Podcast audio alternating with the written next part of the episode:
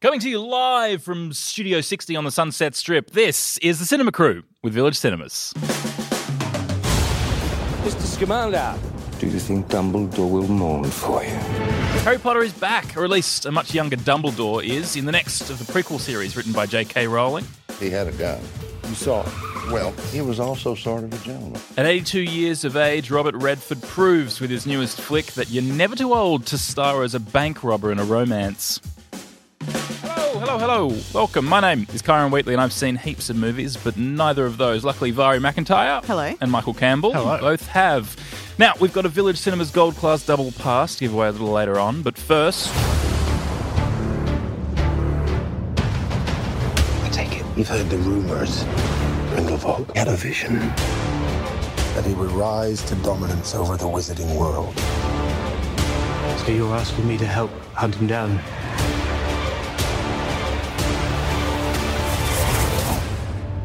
I can't move against Grindelwald. It has to be you. In your shoes, I'd probably refuse to. It's late. Good evening, Newt. Oh, come on.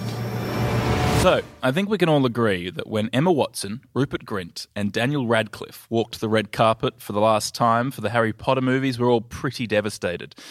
But J.K. Rowling and the makers of that series created an immersive and literally magical world that I know for myself I never wanted to leave. But that doesn't mean you should necessarily go back there again and again and again. Just the music brings you back. Just the opening sequence of the Crimes of Grindelwald came up on the screen, and I was like, "Oh yeah!" It just it transports you to this world, and I just get so excited. Just right? the floating text through the Yeah. clouds. Yeah, yeah. it's just iconic. So at the end of the last film, the evil dark wizard Grindelwald had been captured, and so this one starts Popular not long actor that after no that. one hates, Johnny Depp. Yes. Yes. we'll just glide over that one. So he's being transferred from America back to Europe to answer for his crimes, but he manages to escape. And meanwhile, Newt Scamander, the main character of this series, is on a mission to track down and save Credence. Who plays him again? Eddie Redmayne. Oh, yeah. He is trying to find Credence, who's trying to find his birth mother in Paris, where Grindelwald also is, and he's gathering followers and he's trying to take over the magical and human worlds. Can we basically sum up the plot by magic, magic, magic, magic? well, and I think you can tell even just by that plot summary, this one's like more complicated than the original. Oh, and which that's was- just 25 words or less. There's so much more to it. Yeah, yeah. The first one, the case opened, get the creatures back. You know, Yeah. this one is this person's looking for his mom, and this person's trying to track this person. It's a lot more in depth. I feel like my opinion is going to maybe rub people the wrong way sometimes. So I'm going to explain where I'm coming from, which is that I'm a real passive Harry Potter fan. Even before I went in there, I was trying to recount the movies, and I just didn't remember the fifth and sixth movie at all. Yeah, Someone right. explained them to me, like, no, don't remember it. I've seen it. So just know that that's where I'm coming from when I say that this kind of felt the same. Like it felt Yeah. like Harry Potter. But I don't know whether that's like that to a like a huge fan or not because I know that it maybe maybe it's way better than I thought it was. Maybe it's way worse than I thought it was. It's hard to gauge as a like an outside Harry Potter fan.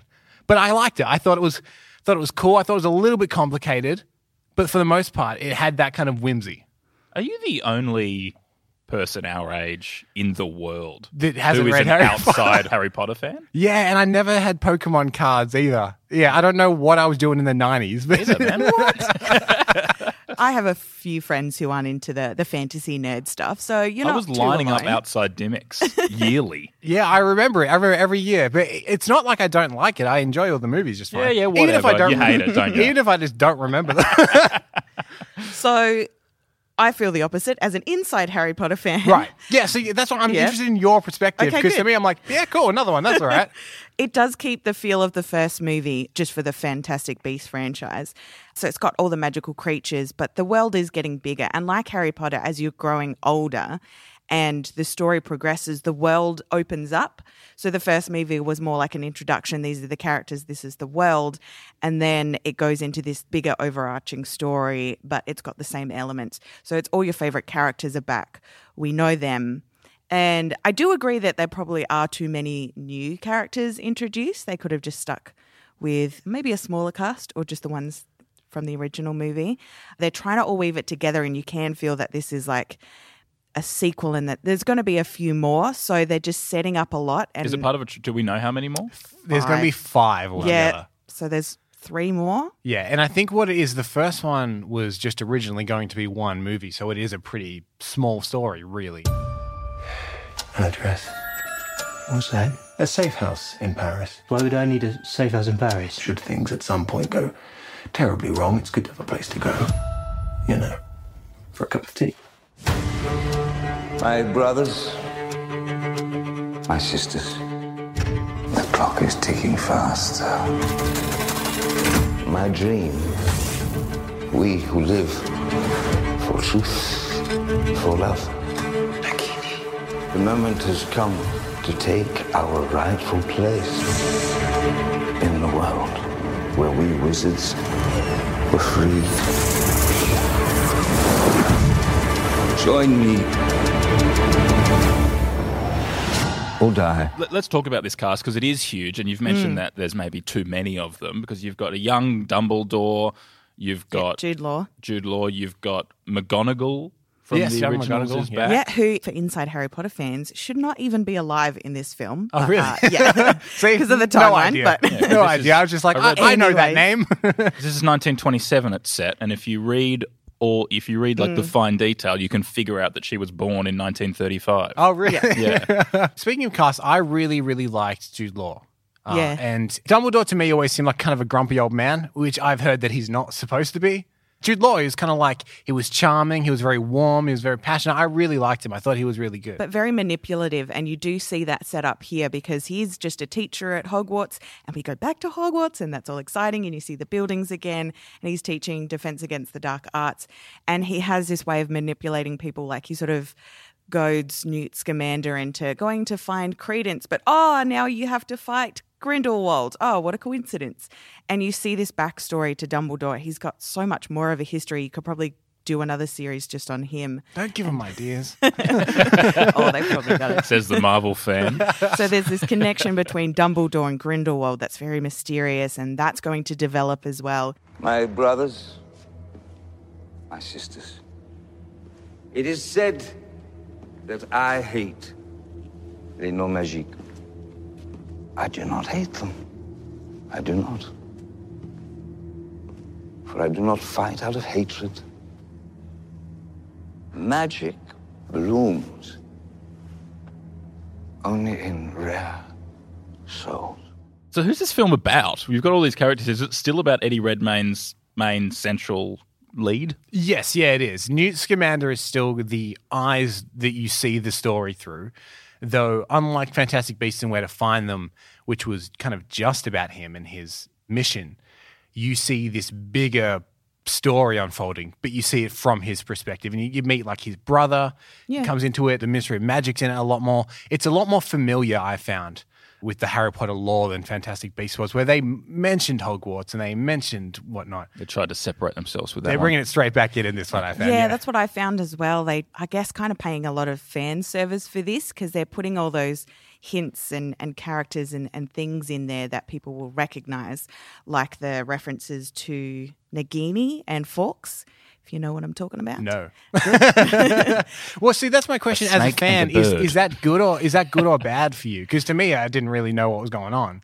But do you like those things, or do you find that they distract I you? feel like some of these movies become tick box. Like we've Yeah. talked about that before, yeah. where you know it's just like ticking all the things off that you. I think we said see. Solo was a bit that way. It's like, Yeah. yeah, how do you get his gun? How do you meet Chewie? And it- Yeah, yeah, maybe it's a bit the same there. Yeah, I felt like it was probably a bit too much, but I'm hoping that with just three more movies to go, that it's all going to pay off. Just three more. This one, this one has been the setup, and I'm waiting for the payoff because it's raised a lot of questions.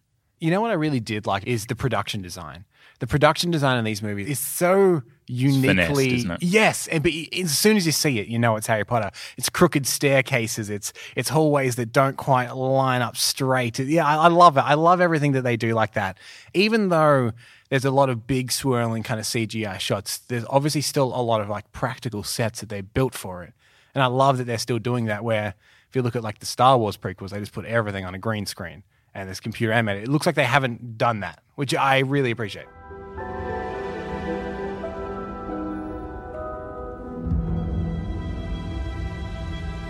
I'm scared, Professor Dumbledore. Everyone is scared of something.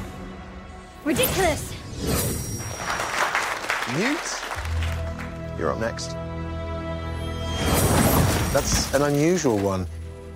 What Mr. Scamander fears above everything else is. Having to work in an office, sir. Go ahead, Newt. So this film was directed by David Yates. He did Fantastic Beasts Where to Find Them and a couple of the ones previous to this. Yep. I kind of think it would be interesting, like they used to in the beginning of the series, to kind of swap out directors every now and then. And I would be interested to see what a different director does, maybe for the next one, because it feels a little bit the same in its style. And the one that I liked the most was the third one. And when I looked it up, it turns out that was Alfonso Cuarón. Mm. So I'm like, oh, that's why it had a different flavor to it, had a different style to it. And I wonder if the series wouldn't benefit from like changing up directors again now. Well, I think it is about how much the director gets on with J.K. Yeah, yeah, probably is. I've got a feeling David Yates is good friends now. right. David Yates did direct some of my favorite movies of the Harry Potter series. Mm-hmm. And I think he's probably a fan favorite as well. Like the Yeah. cast said he was really great to work with. So it is interesting that they got different, as you said, flavors from the different directors. But yeah, he was my favorite anyway. So I But so mind. you, but you like his thing, Yeah. Okay, well, yeah. So I'm I'm just biased because I quite like the third one. I guess I just want him back. Darker. You prefer the darker version. Yeah, and it had those cool like single tracking shots and stuff, which I think this one was lacking a little bit. He does love a big swirling CGI establishing shot, David Yates. He bloody loves that. So who should see this film? I think this one's pretty simple. If you're a fan of Harry Potter, like me, obviously, um, if you're a fan of the series, it, it's it, to me it felt like any of the others, which means I had a good time with it. Didn't completely understand it, but I'll probably go see it again. or if you haven't seen any of the Harry Potters and don't want to catch up on that many, just see the first Fantastic Beast and you'll be all caught up.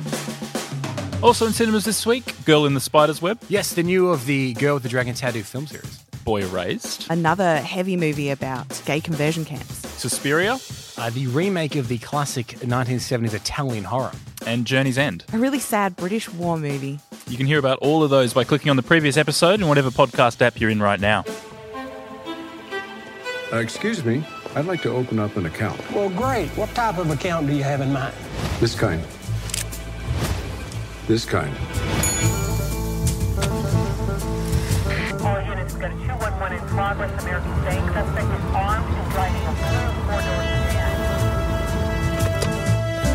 Hey, excuse me. Need some help? No, I'm good. Let me take a look. You know anything about cars? Uh, no, not really. Jack Nicholson, Sean Connery, Joe Pesci, they've all retired. They've all hung up their, uh, I don't know, scripts and called it a day. But at 82, Robert Redford is not finished yet. He's not just starring, but he also produced his new movie, Old Man and the Gun. Uh, I hate to break it to you, but this is his last film, Karen. he is he retiring? He's retiring with this film. Damn it, Robert. but I think that this is like the perfect Robert Redford film to go out with because it's such a Robert Redford film. By which I mean it's like it feels like it's from a different era.